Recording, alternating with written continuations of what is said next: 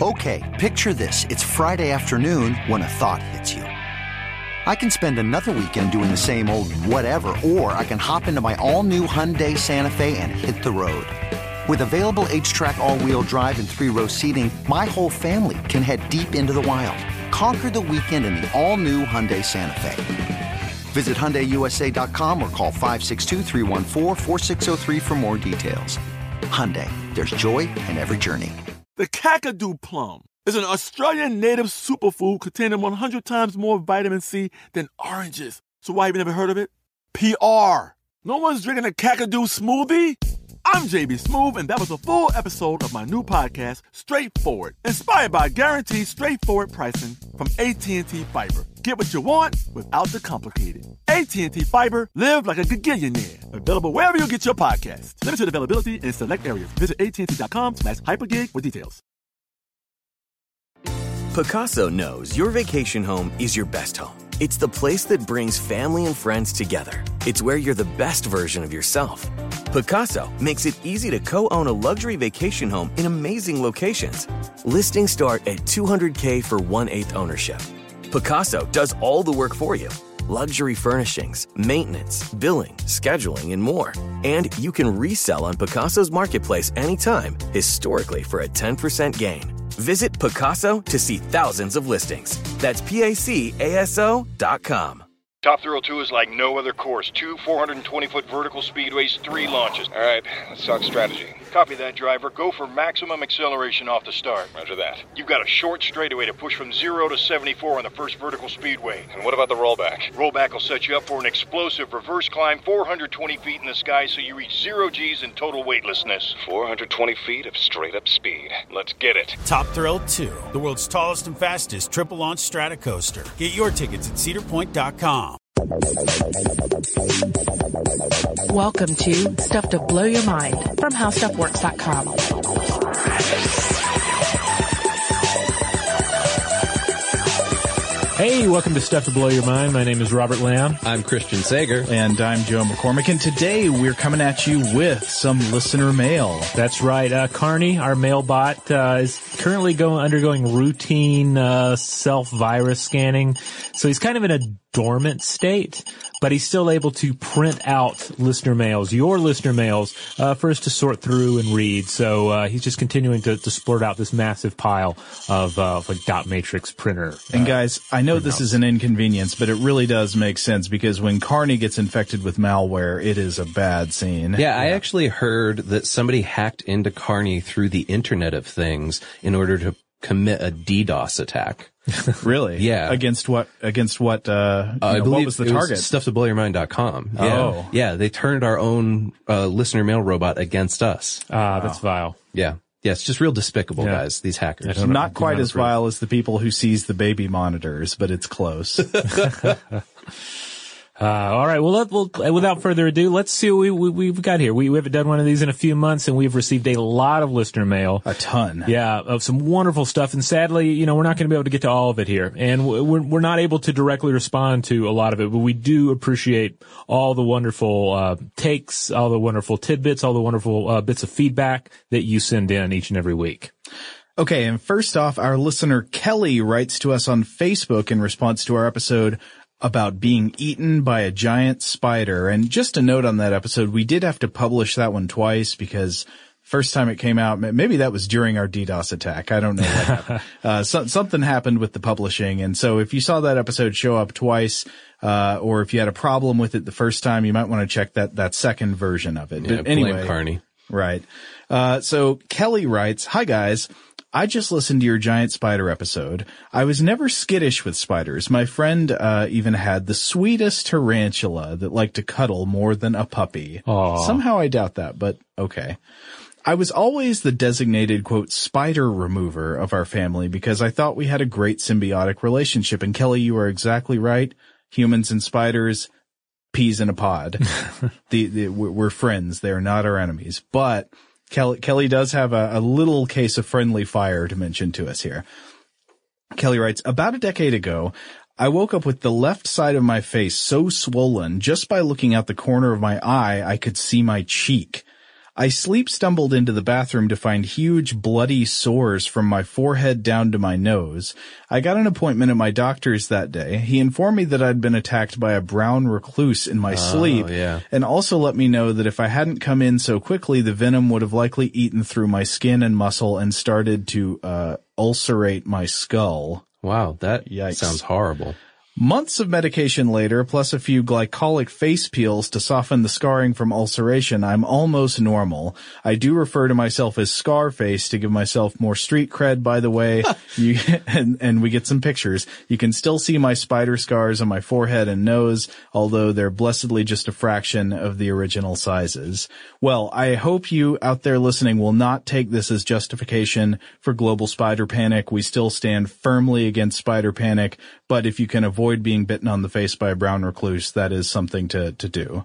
Uh, I grew up in New England and, uh, that, the brown recluse was like always the, um, the, the scariest thing that you could run into up there. Like we don't have scorpions or, you know, poisonous snakes or anything like that, but it was What about always like, a New Hampshire townie with a shotgun? well, those, yeah. I mean, I guess technically, yeah, I was always on the lookout for that. but them. with more than two legs. this is the scariest. But yeah, uh, d- is, is a brown recluse a problem down here in the south? Yeah. Yeah. Yeah, you could get brown. Well, is, brown, is brown it a problem? in, uh, I don't Black know. City. They do exist down here. Well, one, it, it only takes one to be a problem, right? Yeah. It, it, it really gets in that whole scenario, like to, to what extent is it an actual problem just to the perceived threat of the brown recluse? Right, Yeah. right. yeah, yeah. For example, I, I follow on Twitter a uh, spider researcher who uh, n- named Catherine, who I believe she works out of Canada, but she does a whole thing on Twitter that I've seen her do before, which is just like hashtag not a brown recluse, which is going through people's pictures that they put on Twitter and say, "Look, I found a brown recluse in my house," and she's like, "That's a wolf spider."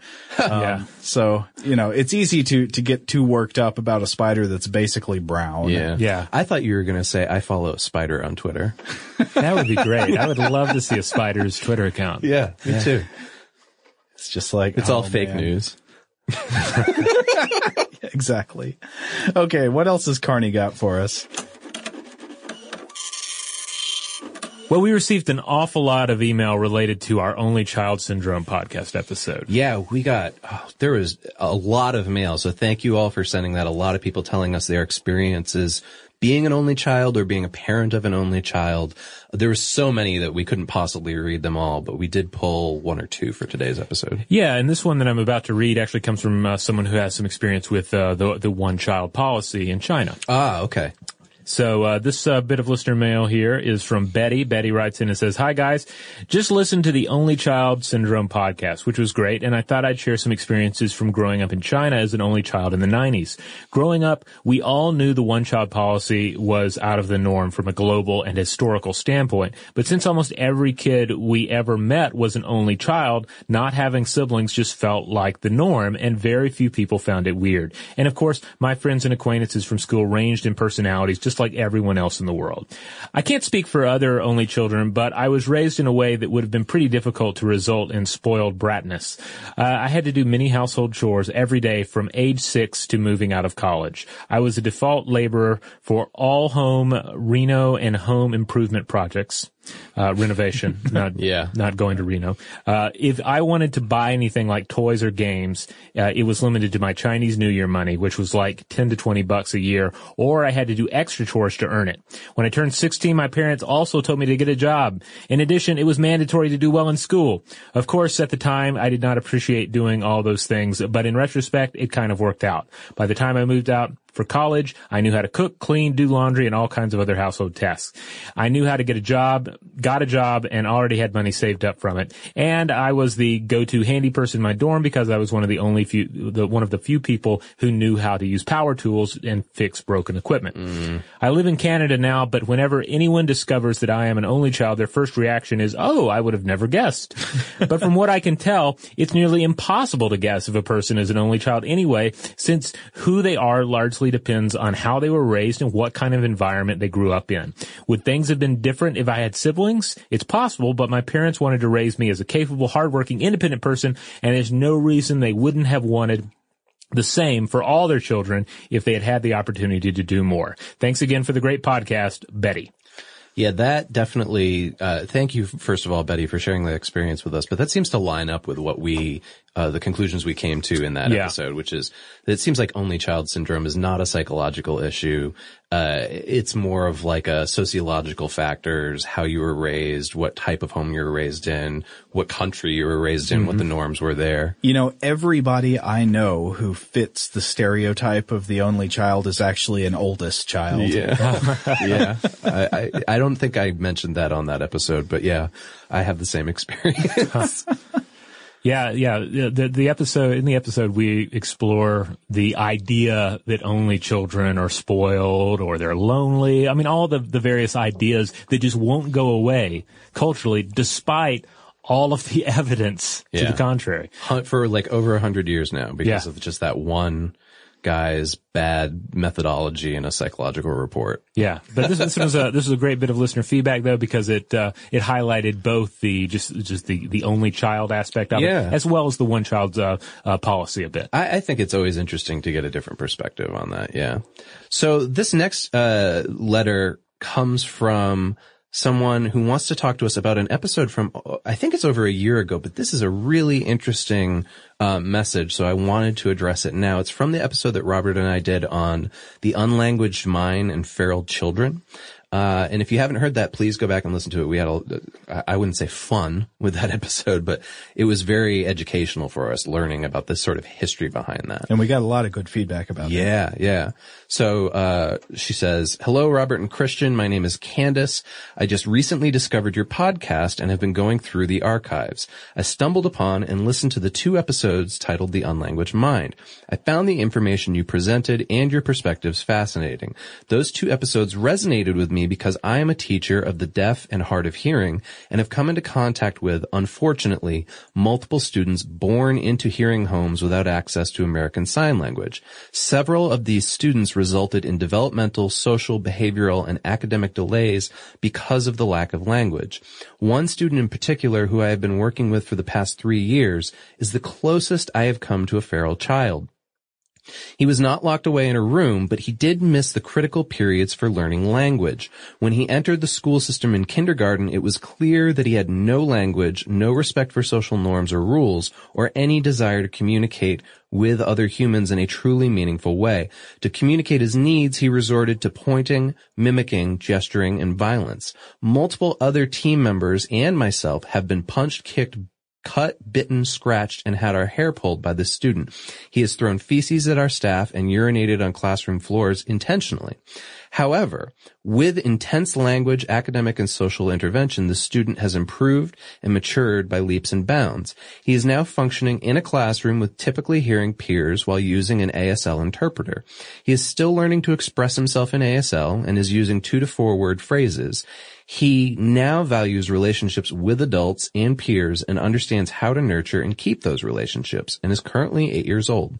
Thank you for shedding light on this difficult subject and informing the public of a human's dire need for language.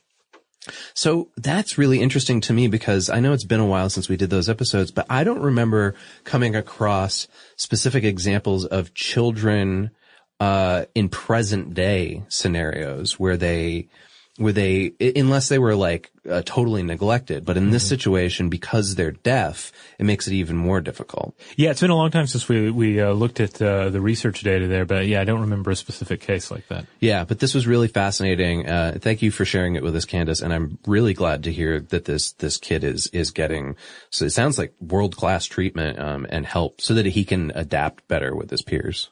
Yeah, Indeed. it, it is amazing. You know, one thing I uh, I actually recently uh, was thinking about your episode on the unlanguaged mind because of a movie I just saw Oh. that came out. Uh, did Did y'all see Arrival yet? Not yet. In Arrival, the they new one? talk about. You're not talking about the the one with uh, was it uh, uh, with the, uh, the the Sheen in it, right? Not Martin No. Sheen. What are you but, talking uh, about? Charlie Sheen was in a movie called The Arrival. I know Oh. what you're talking about. Had Ron Silver in it. That one I've seen. There's actually two of those. Those are about the aliens with the backward legs. This is Yes. just Arrival without a the in front of Okay. it. Right, the one with Amy Adams, saw Forest. Whitaker. Yeah, Yeah. it's about uh, it's a movie about language in a lot Yeah. of ways, and they discuss the Sapir-Whorf hypothesis, which actually plays into the plot. I don't want to give Yeah. anything away, but Yeah. they talk about the Sapir-Whorf hypothesis, and I was like, oh yes, the unlanguaged mind. Arrival is a movie that I feel like is made for us and for listeners who like stuff to blow your mind. Like it's like such a great sci-fi movie that really latches onto real world concepts and works Deals them- with ideas. Yeah, and works them really well into the story. I really enjoyed I it. was yeah, I was so impressed. It's the it. one based on the novel by Ted Chiang. I Yeah, believe? it's a short story, I think. Oh, Yeah. short story, yes. Yeah, yeah, yeah. Oh, you'd love it. You got to check it out. Cool. Yeah, it's on our on our list. Uh, so I will I will de- I definitely look forward to seeing that one because I, I actually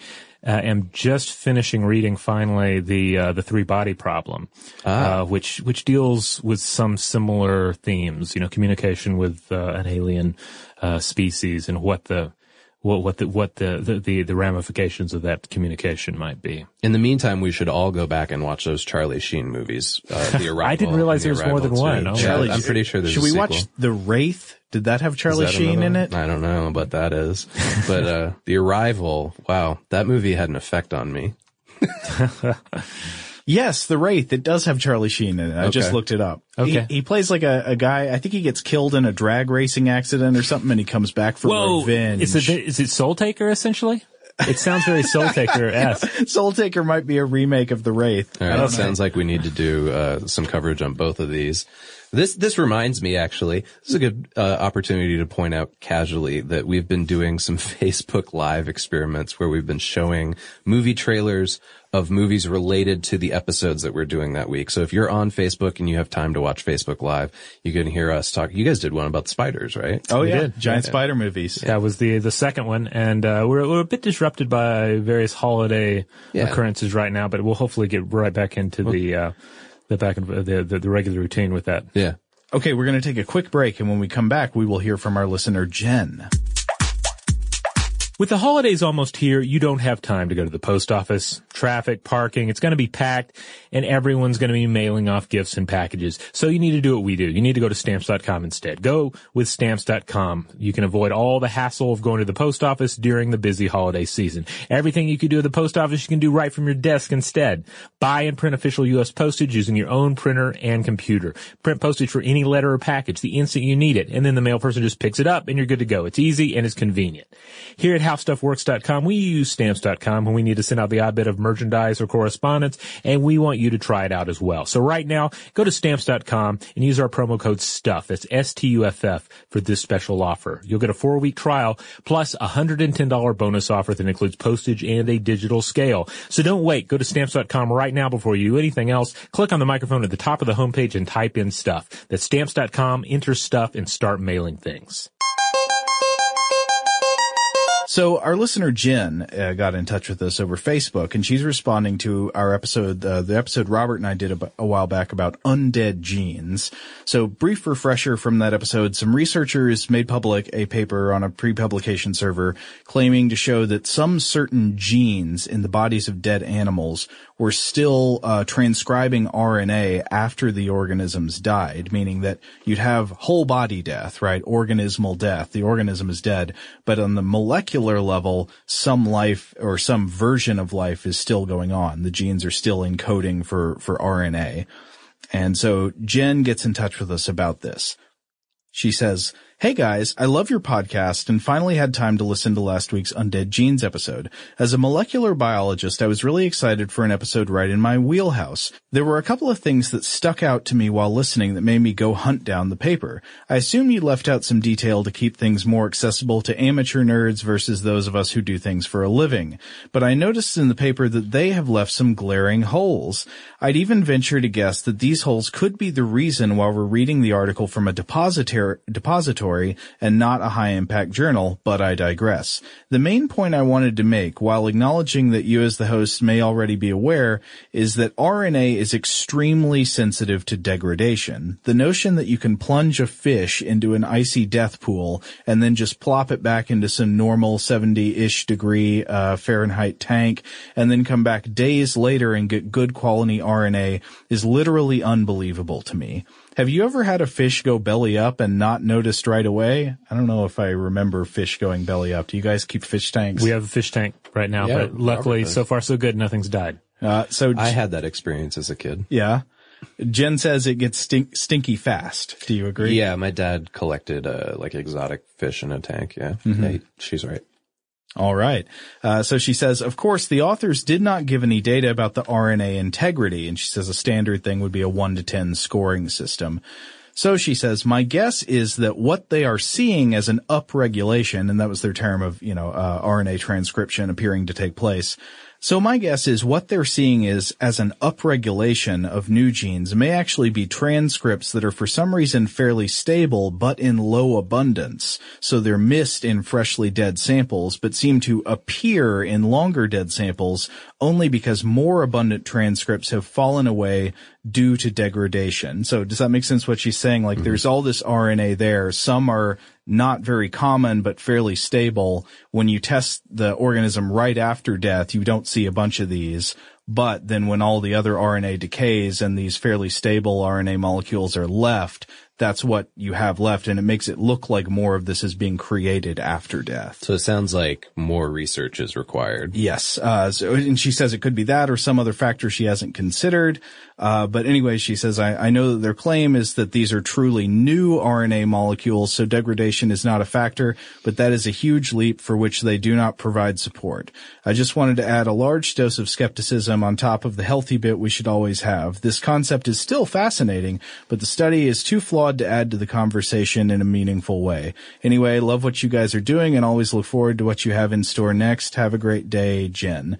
Thank you so much, Jen. This is the kind of email I love to get because it's from an actual expert who has uh, some some direct knowledge of the kinds of research that we covered in the episode. So, uh, those of you out there who heard that episode, please take Jen's considerations into into consideration I uh, wasn't when on con- the- when thinking about this research. I wasn't on that episode, but I, I, I love, uh, messages like this because I think it's so important for us to critically evaluate the, um, the sources that we're bringing into the episodes that we do. And, and some people have asked us this before and it's worth reminding we are not experts in these fields that we talk about, right? We, we do the research, we im- immerse ourselves in it and we try to bring it to you, the listener, in the best, most accessible way possible.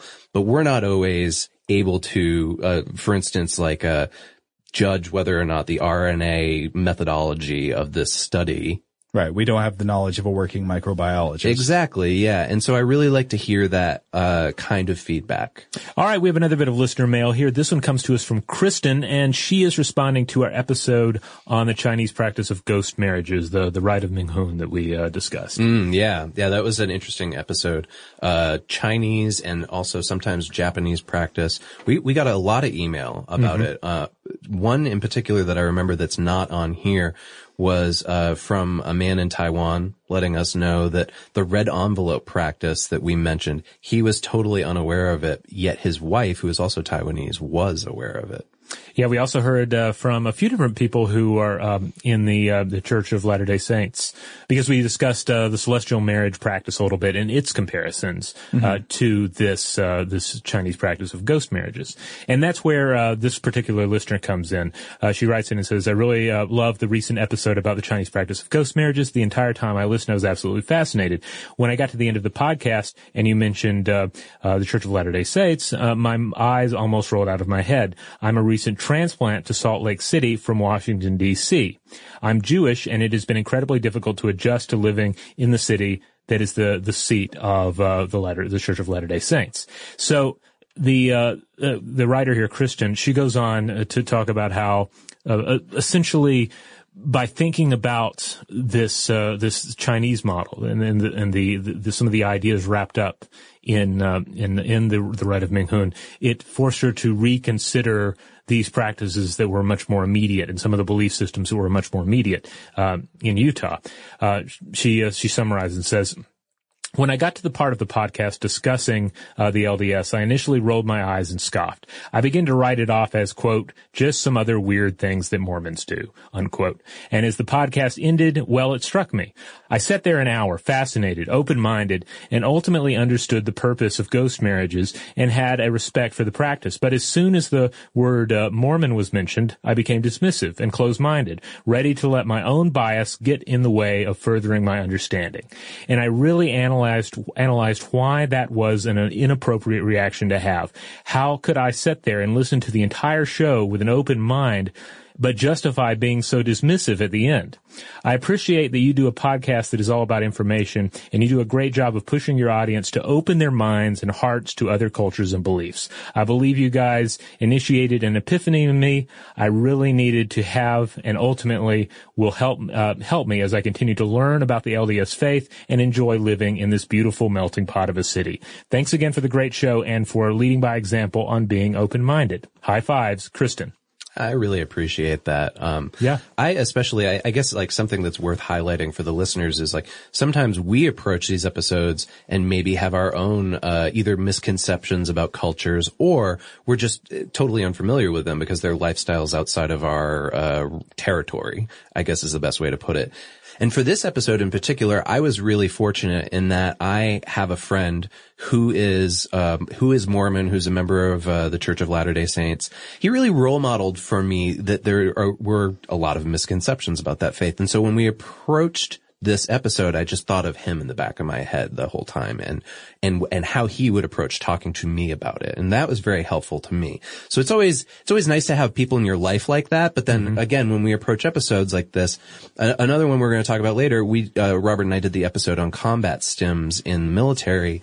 I don't have any experience in the military and it's, it's completely outside of my, uh, lifestyle experience. But it was really nice to hear that people who were in the military and did have experiences using these drugs in the field uh, seemed to resonate with what we what we talked about in that episode. Yeah, so much of what we cover here, especially when it is uh, psychological or cultural in nature, you know, it, it, it's it's about it's about putting, trying to put ourselves in another person's, uh, worldview and another person's sense experience. Yeah. And, uh, and that can, that can be challenging at times, but I also think that's, that's one of the, the core mission statements of the show, right? Yeah. That it's, uh, about finding ways to open ourselves up to alternate modes of um, of sense experience and of and of uh, reality perception. Um, you, you, know, we're we're a science podcast, but uh, but but I feel like that's a core aspect of it. Like if you know we're called stuff to blow the mind, blow your mind. I, I, feel like if I could change the title, it would probably be more like stuff to expand your mind, you know? yeah. or a slow motion explosion of the mind rather than just sort of the the pop that the name implies. I definitely agree. Um, and to that point, actually, we received another email that's related to that episode about ghost marriages. And this time it was from somebody who belongs to the Church of Jesus Christ of Latter-day Saints. Uh, his name's Michael, and he says, "Hey guys, I just finished listening to the episode on ghost marriages, and I found it fascinating. I've never heard of this practice before your episode. I belong to the Church of Jesus Christ of Latter-day Saints, and I want to applaud your accurate description of celestial marriages. An interesting point about sealings is that they are only performed in LDS temples like the one near you. He means us in Sandy Springs, Georgia. So for those of you who aren't uh, from the Atlanta era, Sandy Springs is a suburb that's what north of the city by about 30 minutes." Uh, he says a temple is a building that is not open for worship on Sunday. It is only open during specific hours of the week, and we believe that ordinances may be performed for those who have died as well as the living. We believe that those who have died then have the opportunity to accept the ordinance performed on their behalf by those who are alive, that is a reason that our church is big on doing family history and provides services, uh, such as he, he lists a website here called familysearch.org in order to learn about our ancestors and perform ordinances for all who did not have an opportunity to perform them in this life. It's an amazing topic. I would be happy to answer any questions that you have about this practice. I enjoy the show. Thank you for the information that you are able to beam to my mind as I commute to and from work. If only we could literally use beams. Yeah. Well, we might get there soon. I don't know. It's some new, uh, can we use EM drives now that that's been announced? Can we start beaming, uh, information to people's brains with EM Uh, drives? Speaking of being critical of research, that's the thing that if we ever end up talking about that. I'll be very curious to say what skeptical scientists say in response now that the EM Drive paper has been published. Yeah. Well, uh, I just wanted to thank Michael. Um, I, think for both Robert and I going into that, I mean, we researched that practice, but certainly we had not experienced it before. So we were doing our best to try to represent it. And it's encouraging to hear that we, we didn't offend anybody. Yeah. All right, we're going to take a second break. And when we come back, we're going to dive into more uh, listener mail riches uh, brought to us, of course, by Carney. Hi, I'm Lauren Vogelbaum, host of the new How Stuff Works Now podcast. Every week, I'll be bringing you three stories from our team about the weird and wondrous developments we've seen in science, technology, and culture. Fresh episodes will be out every Monday on iTunes, Spotify, Google Play Music, and everywhere else that fine podcasts are found. Carney, what have you got for us next? Oh, well, it looks like we are getting some of the massive mailbag that we got in response to the episode Robert and I did on fire. Oh, yes, yes. World Before Fire. So Robert and I did a couple of episodes on fire about how uh, sort of the conditions on Earth, the geological conditions and atmospheric conditions that make Earth the fire planet, and as far as we know, uniquely the fire planet. When you guys were researching, did you only listen to Yngwie Malmsteen's Fire and Ice? I don't know what No. you're talking about. But uh, just a, a continuous loop of, uh, of what Metallica's Fight Fire with Fire. Oh, nice, nice. Okay. That's better. Oh man, I remember that one. you know, my favorite Metallica song back in the day was Four Horsemen. Yeah, Yeah. that's a good one. We're really, uh, I'm, yeah, I love Master of Puppets. I don't know where we're going with this, but okay. Okay. Uh, yeah. So anyway, we, we heard from several people and I'm going to try to get uh, a few messages about this, uh, couple of episodes because we got a ton, but we heard from Julian, one who said, Hey there, Robert and Joe. My ears just had the awesome pleasure of being completely enveloped and soothed by your latest episode. That's a Oh. embarrassing, but all right. doing some, um, some ASMR. I, I hope not, but okay. So Julian says th- the episode was A World Without Fire. Uh, please excuse my strange intro.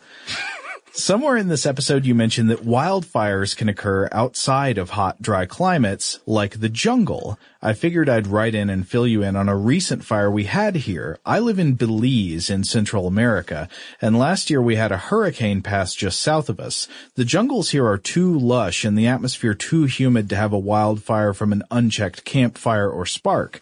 However, when this hurricane passed over, it did some damage to the vast jungles. Although never strong enough to completely knock down everything, hurricanes do damage to the canopy, breaking off the tops of trees and high branches and leaving a blanket of dead foliage on the canopy. And this is what happened last year. After several weeks, the dead foliage dried and it is believed that a lightning strike ignited this, causing a forest fire on top of the jungle. A strange and scary event indeed, but it does happen. And this sort of connects to, I definitely didn't see it in the jungles, but we talked about the ideas of crown fires, right? The fires that become very hot and spread from the tops of trees. Mm-hmm. Picking up with Julian's email, another thought that came to my mind during this episode came after you guys mentioned how a civilization or life form would ever be able to advance without fire for cooking, smelting, metalworks, etc.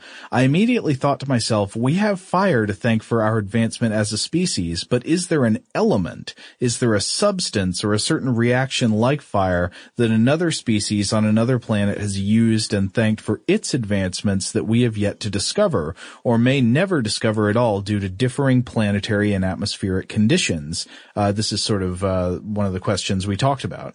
And so Julian says, really wish I could have gotten this to you in time for your second episode on the topic. Thanks for the great podcast you guys do. I know you must hear this plenty, but I have to mention it as well. You guys do amazing work. Uh, it's always a joy listening to you. And also, Julian adds that we must pass on the praise to Christian. Oh, that's, thank you, Julian. Uh, I hope that my voice also soothes Julian.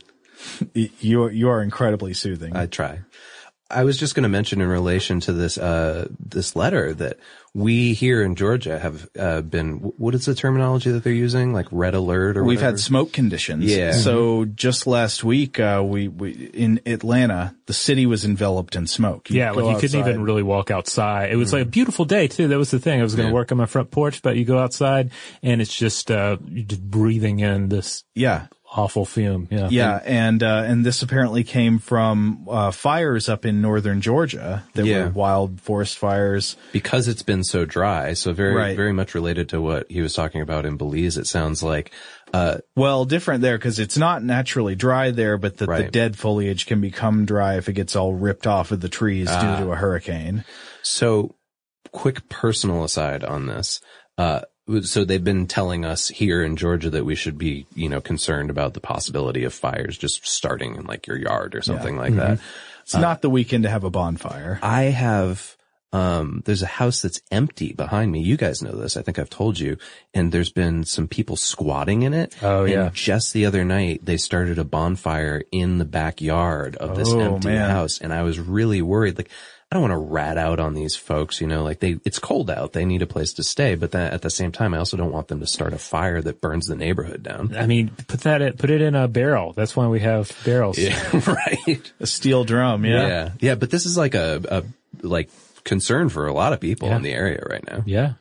Okay, like I said, we got a bunch of email about the fire episodes because we asked, we asked the listeners, like, could you think of another chemical reaction alternative to fire that could take place on one of these worlds where fire is not permitted? The first thing that pops into my mind is plasma. Did you guys talk about that at all? Well, plasma is, uh, what do you mean? I mean, like plasma is a phase of matter, but how Yeah. would you create, um, Couldn't you use plasma for the some of the same things that you use fire for? how would you create it? I, that's the problem. Yeah, Right. but I guess you'd have to imagine an alien civilization where they'd have access to it. Well, and that's the that's the one of the problems is that increasingly you have to employ uh, a rather robust imagination factor to fill in the gaps uh, to, to to make up for the lack of fire. But anyway, we postulated that the idea, we don't know that it's true, but we said, you know, it could be that you can't have advanced civilization in this universe without a planet that allows for fire. And we, we talked about one paper where a guy makes this case.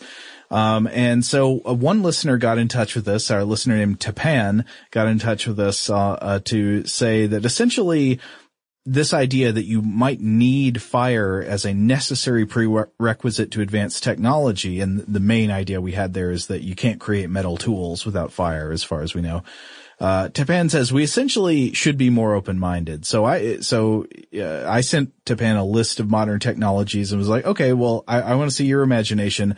How could you come up with these things without fire or metal tools? And uh, Tapan's responses were interesting to me. So for instant long distance communication, the suggestion was sound travels through all solids, not just metal. So I'm trying to imagine like wooden or stone telephone wires. I don't know, but maybe. Okay. But then I said, what about rapid land transportation? Tapan says wooden spring catapults with landing parachutes, like Wow. woven out of natural very materials. creative, yeah. Okay. Uh, I was like, okay, what about video recording and playback? That's got, you gotta have metal tools for that, right? Uh, and Tapan suggests record movement using a fast solidifying semi-solid. Oh, okay. So like gel type materials, maybe, maybe. Oh, okay. Yeah. So the the if you're recording, say, a roadrunner running across a street, you would have to have it run through the gel, and then you would have like this gel material. I don't know. Yeah. We're, we're using vast like it would imaginative only, powers. it would only play back if you were within proximity of the gel. Uh-huh. Yeah. Okay. So, uh, for aviation, the suggestion was, of course, a hang glider, but of course, a hang glider doesn't gain altitude Glides, on its own. Um, for optics and astronomy, Tapan suggested, I thought this was smart, water lenses. That's actually, I could see that being a possibility. Um, maybe, maybe, who knows? Uh, for radio, Tapan suggests loudspeakers. I don't know about that one. uh, for computers, uh, we get the suggestion of a difference engine built with wood, which you could build. Uh, I guess the question there would just be size. Like you could build a giant wooden structure that works to essentially be a binary Yeah. difference engine computer. Right. I, I think to do that, you know, to, to make even a simple computer, you might need a, a, a structure the size of a state or something. I mean, it'd be gigantic. Uh, in the uh, the three body problem, it's it's brought up at one point uh, that uh, you could you could have a computer where it's basically individuals sitting around waving flags. Yeah. Ah. I mean, any, any, anything you can use in nature to create a consequential series of on off switches could be Right. turned into a computer. It's like a giant Turing machine. Yeah, it's just going to be so big. The, Mhm. You know, the thing about semiconductors is you can pack them into this tiny space. Uh, and then of course, uh, with distributed power grids, I was like, how would you get that? Well, Tapan reminds me, any container with electrolyte will transmit electrons. Ah, Uh, so maybe you could have like a saltwater pipe based power grid or something like well, that. Well, this came up in our Frankenstein episode too, talking about voltaic batteries. Yeah. Um, huh. Yeah, that's interesting. Uh, so anyway, I, I, I'm not buying it yet. I'm not, I, I am not convinced that you can get to advanced technologies without fire and metal tools, but, uh, but I really, really admire the imagination in these responses. I think they're very smart, even if maybe implausible. well, this is how we get cool movies like Arrival, right? Is like these thought experiments. All right. So this next one comes to us from Chris, who works at the JPL for NASA. And this is related to our episode about the Osiris Rex mission that recently launched. Chris says, Hi gentlemen, while listening to your recent episode on the Osiris Rex mission, I was thrilled to hear you mention the three sites, Goldstone, Canberra, and Madrid. I know I'm pronouncing Canberra wrong because we got a we lot got of emails about, that. Yeah. Uh, in the fire episode, I mentioned Canberra. Is that how you say it? Yeah, it's Canberra. Canberra. All right. Sorry. But I pronounced it Canberra. Okay. Uh, that will be receiving signals and data. These three sites make up the Deep Space Network, DSN, which is a system of 13 antennas managed by NASA's Jet Propulsion Laboratory. The cool thing about the DSN is that every spacecraft, American or otherwise, otherwise, further away than the moon, talks to the Earth through these antennas. Voyager phones home, it's calling the DSN. Juno sends a picture through the DSN. The DSN is one of NASA's oldest continuous programs, but it doesn't get a lot of love because it's like the cup holder in your car. You're so used to it being there, you don't really notice it unless it stops working. But really, it's fascinating and exciting both for its storied history, they supported the Apollo program, and its importance to modern day space exploration. I do have one correction to make. You said that the antenna can talk to spacecraft up to the size of a pizza box. Box. That factoid is actually as small as a pizza box, and it's meant to illustrate how powerful and precise this equipment is. Imagine aiming at something that small just one mile away, let alone a billion. Our DSN operators do that 24 hours a day, 365 days a year. Anyways, thanks for the fantastic podcast, for making me a little smarter every day, and for mentioning one of my favorite NASA projects. I would love to hear a future podcast on the DSN itself because I think there's lots of good material there, or even the history of the Jet Propulsion Lab, which is, in my humble opinion, the coolest NASA center. Keep up the great work. Is there really a coolest NASA center? So They're all cool in my heart. They do, yeah. Uh, and, and we at How Stuff Works, uh, just have a just general fondness, I think, for NASA and, and love doing stories related to it.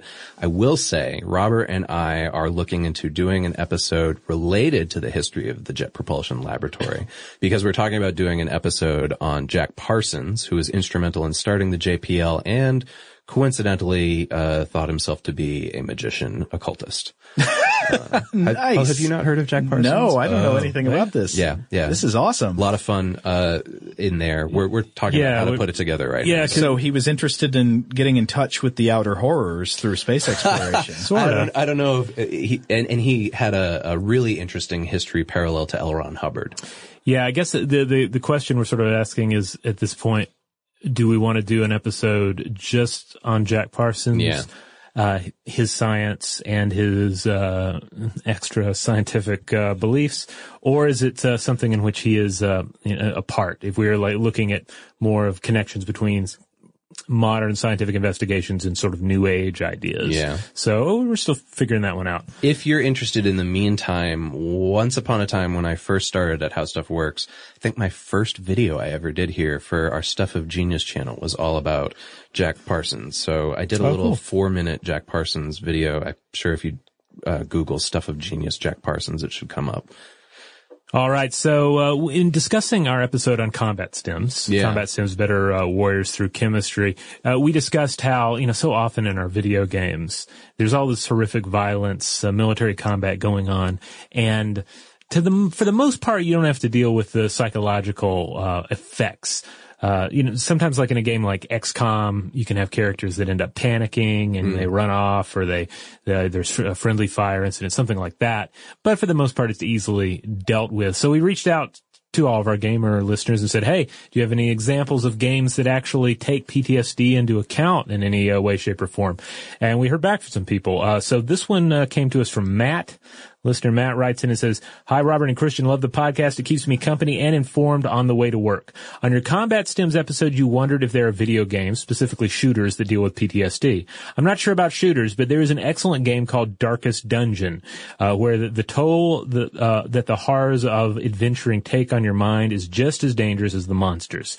Based on discussions on past episodes, I feel this game is right up your alley. Picture a side-scrolling dungeon crawl set in a Lovecraftian hamlet and drawn in the style of the Hellboy comics. Stress comes into play during each mission and between missions. Uh, your characters develop quirks, uh, agoraphobia, fear of the dark, fear of blood, holy ravings that need to be addressed. You keep a stable of about 15 adventurers on hand, but if you run out of gold for treatments, sometimes you find you've, uh, you've got to send in a group of paranoid, abusive drunks, uh, send them into a dungeon and hope for the best. Enjoy and keep up the awesome work, uh, Matt in Toronto. And, uh, yeah, this, I have not played this, but I had to look it up after I received the email and it came out from, it was, uh, published, uh, by Red Hook Studios and it looks like it's available, uh, for Windows, uh, Linux, um, PlayStation 4 and PlayStation uh, Vita, if anyone out there has those systems. I do not. Yeah, and uh, also in relation to that, we received, I, I would say, a good dozen emails of people recommending a game to us called Spec Ops: The Line. Yes. which apparently also incorporates in some way or another uh, dealing with PTSD in battle. But almost all of our listeners who recommended this to us said that it's like a, it's a really important twist as part of the game's story. So they didn't want to reveal to us how it played into it. They all recommended uh, the game entirely. They said, they said that it was really great. So uh, Yeah, it that was- may be something that I'll look to play down the, Yeah, down the I looked this one up. It came out in 2012, and uh, it sounds like it was probably maybe a little ahead of its time, uh, or you know, maybe it's it's it's trying to make. So wait, is it a shooter? It is. like it is a I think shooter. so, It's a third-person shooter, and it was developed by uh, Yager Development for 2K Games. Uh, Oh, okay. Distributed by Take-Two Interactive? Make uh, Battleborn and um, uh, Borderlands. Yeah, so it it it sounds to me from materials I was looking at uh, about it, and I have not played it, that yeah, that it was just maybe a little too advanced for what people really want. I guess people Maybe. wanted the escapist Call of Duty, you know, shoot everything without consequences kind of game point play, and this was developing something uh, a little more deeper and maybe a maybe a little less fun in the process. Well, Yeah. that was what we were asking for. Yeah. I, mean, I don't know about the less fun part, but I, I what I was saying in the episode was I would think it would be uh, a more immersive storyline. Yeah. And so, and it it definitely sounds like from everybody who's played this that they think so. Yeah. So it sounds like it's worth checking out. Yeah, you guys might have mentioned this in the episode, but it, it, it does certainly make me think that exactly that concept runs counter to what I think a lot of people are trying to get out of a video game experience. I mean, I think a lot of people are like, they want a rush without actually having to experience any lasting trauma or anything. Yeah. It's kind of the same way as like a horror movie or a roller coaster or something like that. Something to, to, you know, give you, uh, adrenaline focus and get the, get the high, get the experience, get the relaxation benefits you get out of that, but without actually having to do anything dangerous or scary. It's funny that you mentioned this because I was thinking about uh, the episode that you guys did on Tetris.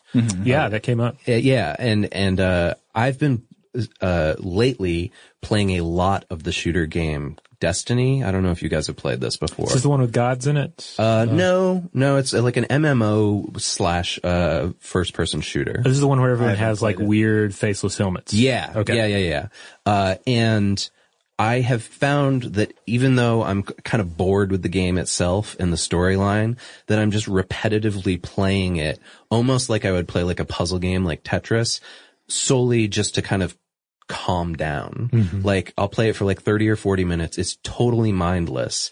I don't really get anything, uh, like I don't even get like any adrenaline high out of it. It's just kind of like put the bullets in the heads. It's flow. Ye- yeah. Uh, yeah. That's the whole thing with uh, with Tetris. I mean, suppose we talked about this in our episode is uh, creating a state of a task that's um, that's just challenging enough to keep you engaged, but also easy enough that it never becomes frustrating. Exactly. So Within a puts you- simplified reality too. Yeah. One with definite, definite goals, definite limits. Yes, clear, clear goals, Mm-hmm. clear achievable goals that you can just essentially a, a set of parameters where you can just continually achieve success over and over without it becoming too easy to be boring. Yeah. And certainly, as we discussed in those episodes, Tetris is, is a game that never becomes too easy. Yeah. And it, it inevitably becomes too hard. I Right. think that that's probably what I think Bungie are the developers of this game, and they, that's kind of how they figured out to keep you addicted to it. You know what I mean? It's like there's always some like next stage to get to with it, and there's not too much thinking involved. Hmm. The thing that's weird to me is like it. You know, we talked about this in the combat stims episode that like you and I mainly, if we're playing shooters, we we like them to be fantastic or sci-fi. And this is like very sci-fi aliens. People don't really die. They can reincarnate as like digital forms of their bodies. But like, there's something inherently weird about like calming down while just like blowing away like 50 or 60 aliens, you know? I don't know about you guys. I, I, I fail to see the appeal of these military shooter games. That- that's I know what we they're, talked I know they're very popular, Yeah. but I, I, I cannot see what's all that fun. A, a lot of people love them. My brother really likes playing them, but like we said in the episode, for, for me personally, it has to be some kind of, uh, fantastic element involved in it for me to not feel like I'm just replicating like horrific real world violence. Yeah. Yeah, no, I do have to say that uh, I haven't played one in a while, but I used uh, used to really enjoy playing World War II uh, aviation simulators with my dad. Okay. Uh, and But I wonder if that has more to do with your love of planes. I think so. Well, the thing is too, they're the planes, and then there's that distance from the human reality because it's ultimately, it was ultimately like these breathtaking uh, digital models of planes interacting with each other. And yes, it's representing encounters that would end, end in human deaths and casualties and sometimes bombing incidents, but, but still there was a, there was a, it was a little more removed. Um, that being said, I know we have some listeners out there who play and are really into these military simulation games. So I would, I would love to hear you guys. I don't want to, you know, just completely judge you guys and your, uh, the games you're into. I'd love to hear your feedback on it and how you think about it. There's got to be something to it that, that I feel like I'm missing because they're so incredibly popular. Mm-hmm. But uh, also related to that episode, we got a letter from Joseph, uh, and he has personal experience in the military and wanted to weigh in on what we talked about with combat stimulants and other drugs in the military. He says, I'm writing in response to your questions posed at the end of combat stims. As a four-year veteran of the Marine Corps, I found it extremely interesting. First off, I'd like to say that I loved your Fallout references and that you approached the subject of PTSD, killing, etc. very well, and I think everyone will be happy with it. My experience with drugs in the military, specifically the Marine Corps, is one of deep involvement. In fact, every Marine I ever knew was part of it. Drugs are in the culture. We promote heavy drinking and even heavier use of stimulants. One drug you didn't cover was nicotine, which I think has an impact second only to caffeine. That's a really good point. I didn't Yeah. even think about that during the episode. Possibly a third of all Marines I ever met smoked or dipped, and during deployments or training operations that grew to easily half and not without good reason. Deployments and training operations are exhausting. Hell, even normal days in stateside are exhausting. An average day would begin at 0500, waking up, then exercising with the platoon at 0600. After that, we would work until often as late as 1730, but it could go longer. That's roughly a 12 hour day, and doing that five days a week is exhausting. To cope with even that, caffeine is impossible to avoid and nicotine is hard to say no to. Hell, I dare to say I owe my life to Copenhagen.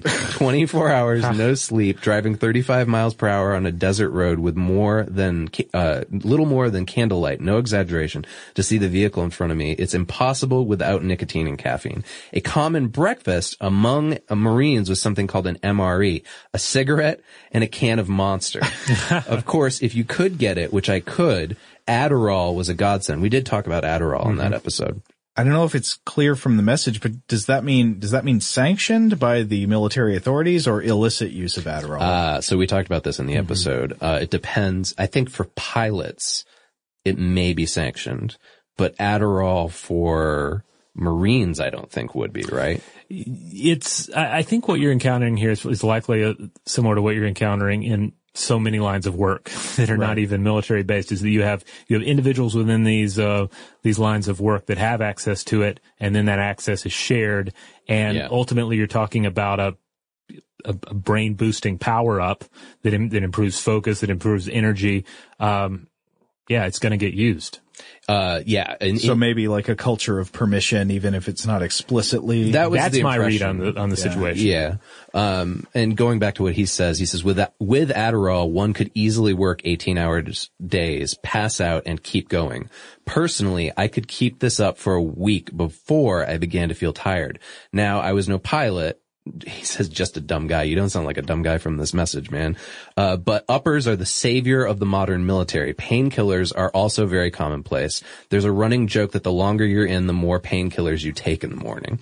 Concerning steroids, I know a few guys who are on them, but it wasn't to make them better killers. They just like to look big. Did it help in fights? Absolutely. But it wasn't the purpose. Because they were illegal under the Uniform Code of Military Justice, I didn't partake.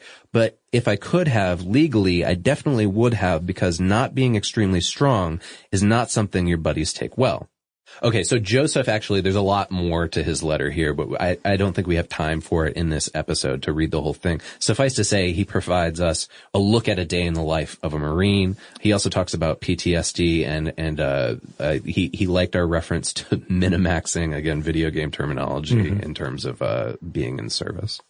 Uh, I also want to uh, throw in here that we received uh, some feedback from a few listeners who pointed out uh, some World War II era uses of methamphetamine. Right. Uh, in particular, I think uh, Panzer Schokolade came up as well as uh, Stuka Tabletten. And those were on the German side, I believe, Yeah, right? and then there, but there were some other examples uh, from World War II as well. So that's something we might come back and look at in more detail at some point. Uh, really look at sort of the um, the the the, uh, the World War chemical rise of uh, methamphetamines. It might also be interesting to look at uh, drugs at the top of the Nazi chain. I know there's a lot of Yes. interesting stuff now about uh, about like Hitler and top Nazi commanders and their and their drug use habits. Yeah, yeah, Herman Goring pills, and Yeah. uh, uh, I, I seem to recall uh, talk of intravenous uh, methamphetamine use by uh, Adolf Hitler.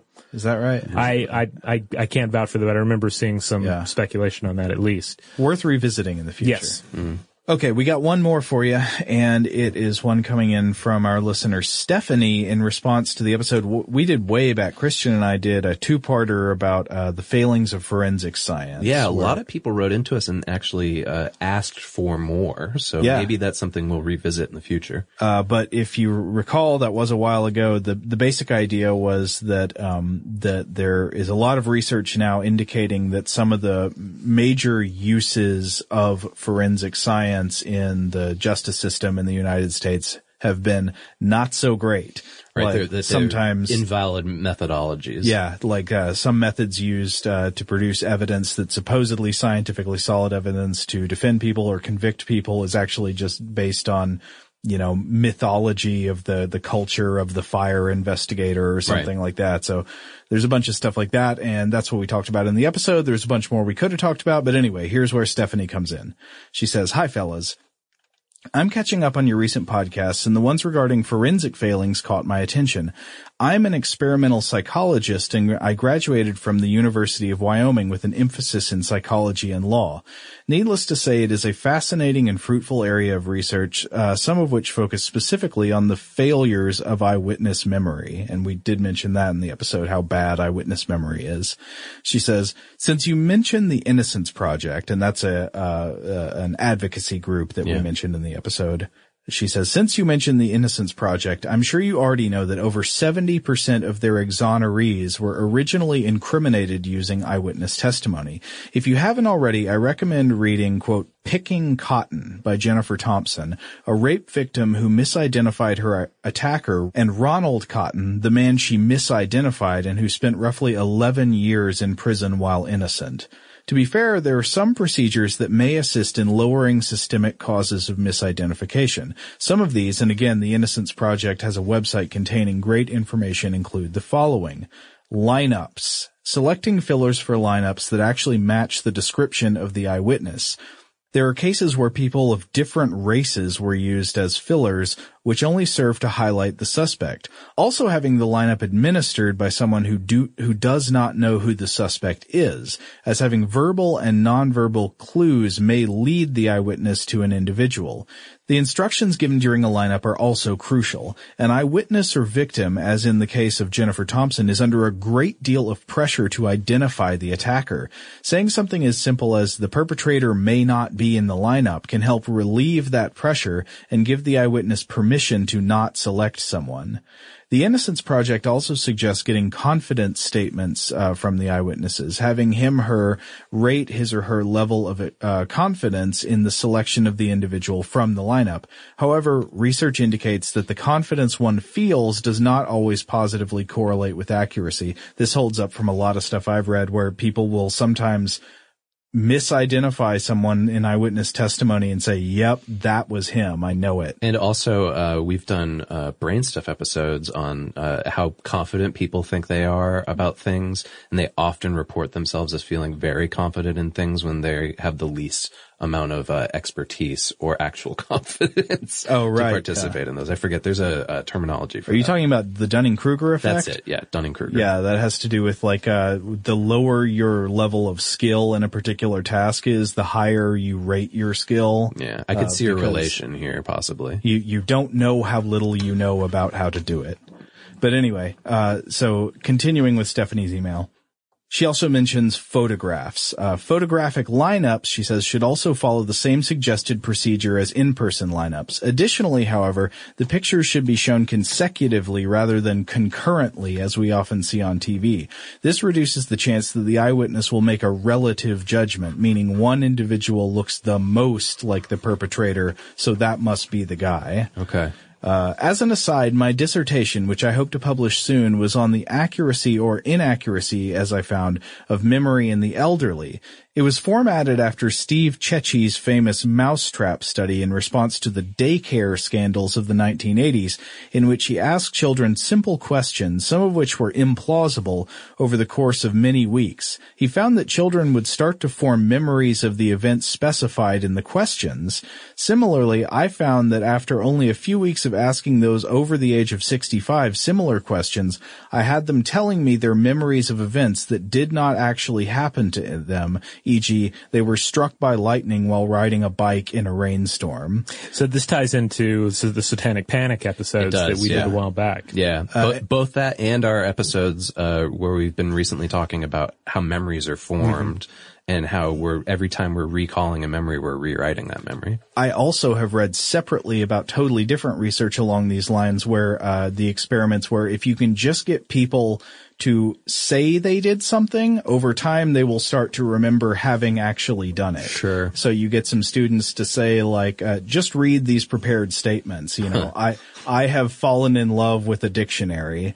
Oh, um, and then later you ask them like, do you remember falling in love with the dictionary? And they'll be like, yeah, yeah, that, I guess that did happen. It's heartbreaking. Uh, did you guys watch Making a Murderer? Yes. No, I didn't. Yeah, I don't want to say anything, but it's related to that. Well, yeah. So anyway, the, the whole thing is yet again, this comes up over and over on this show. Our memories are just not as good as we think they are. We're really, really prone to, to false memory implantation and Yeah. recall. Yeah. Um, but anyway, so uh, Stephanie continues.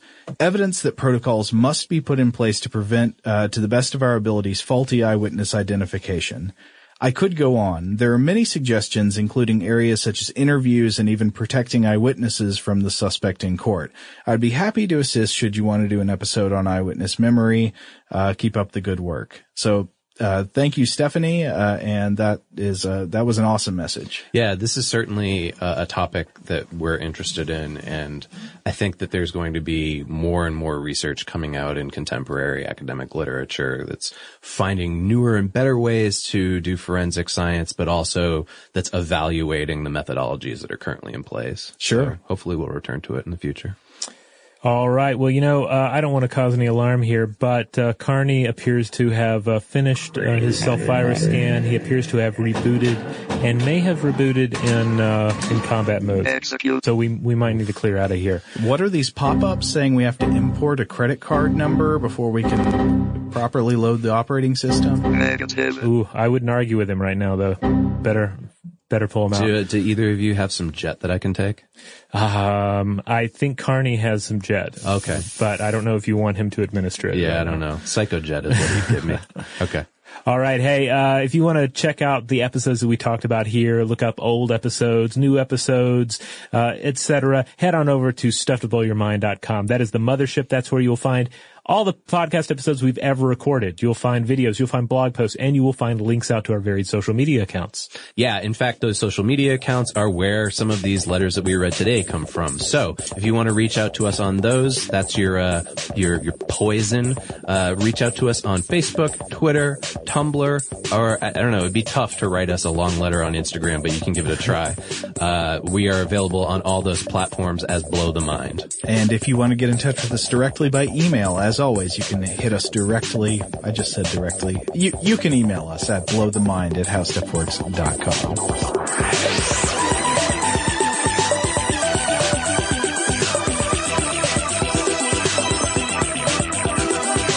For more on this and thousands of other topics, visit howstuffworks.com.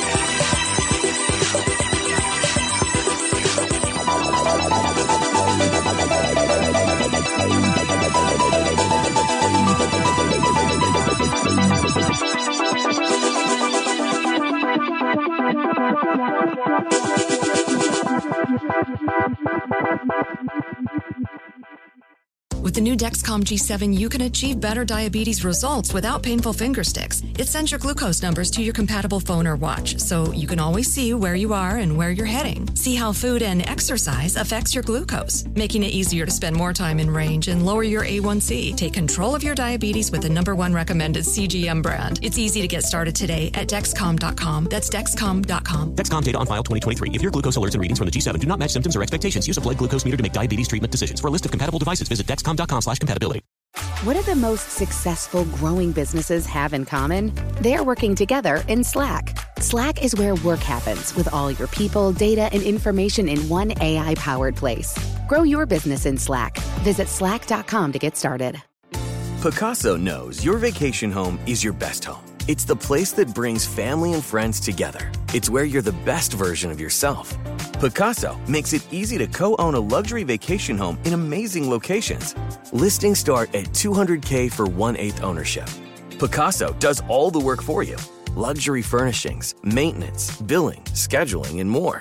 And you can resell on Pacaso's marketplace anytime, historically for a 10% gain. Visit Pacaso to see thousands of listings. That's PACASO.com. Top Thrill 2 is like no other course. Two 420 foot vertical speedways, three launches. All right, let's talk strategy. Copy that, driver. Go for maximum acceleration off the start. Roger that. You've got a short straightaway to push from 0 to 74 on the first vertical speedway. And what about the rollback? Rollback will set you up for an explosive reverse climb 420 feet in the sky so you reach 0 G's in total weightlessness. 420 feet of straight up speed. Let's get it. Top Thrill 2, the world's tallest and fastest triple launch strata coaster. Get your tickets at cedarpoint.com.